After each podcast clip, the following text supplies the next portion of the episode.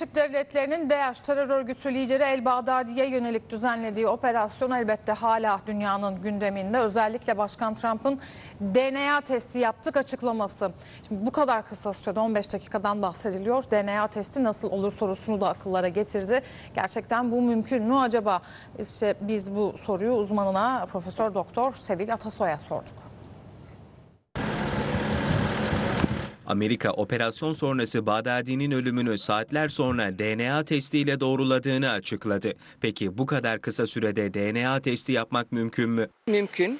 doksan dakikada sonuç aldıran bir cihaz var. Adli tıp uzmanı Profesör Doktor Sevil Atasoy son teknoloji D N A testinin bir yıldır Amerika Birleşik Devletleri'nde kullanıldığını belirtti. Bu cihaz Amerika'da değişik polis ve şerif kriminal laboratuvarlarında kullanılıyor.